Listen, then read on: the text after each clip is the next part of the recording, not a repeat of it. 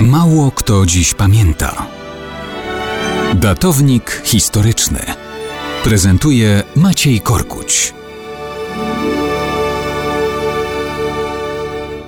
Mało kto dziś pamięta, że 26 stycznia 1930 roku rosyjski generał Aleksandr Pawłowicz Kuciepow spacerował sobie na Rue Roussel w Paryżu. To był rosyjski generał sprawdzony w wielu bataliach.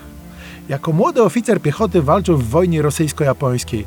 W czasie I wojny światowej dowodził kompanią, potem batalionem i w końcu preobrażeńskim pułkiem gwardii cesarskiej. Kiedy w 1917 roku inne pułki przeszły na stronę bolszewików, próbował je rozbrajać, ale nic z tego. Wszystko już się waliło. Miał nadzieję, że Rosję uratuje formowana na południu przez białych armia ochotnicza. Zgłasza się.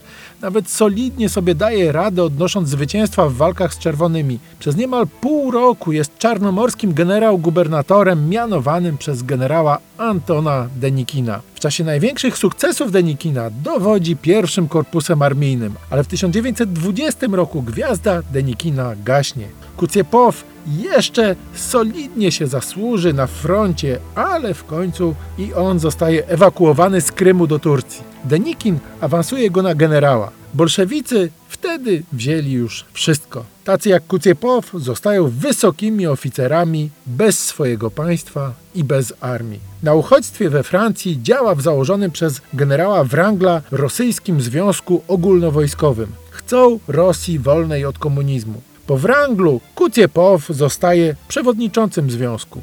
W Paryżu czuje się bezpiecznie, chociaż nie wie, że bolszewicy zwerbowali już niektórych działaczy i potajemnie zaczęli rozkładać organizację od środka. Spacerując 26 stycznia 1930 roku po paryskiej ulicy, Kuciepow nie zwraca uwagi na podjeżdżającą czerwoną taksówkę. Nagle wyskakuje z niej trzech rosłych mężczyzn i pakują generała do środka. Tampon z chloroformem ucisza szamotaninę. Nieprzytomny generał zostaje przewieziony z Paryża do portu Havre.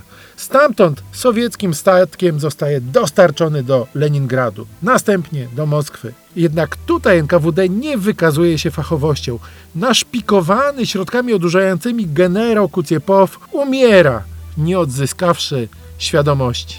Dla niego to może nawet zdecydowanie lepiej.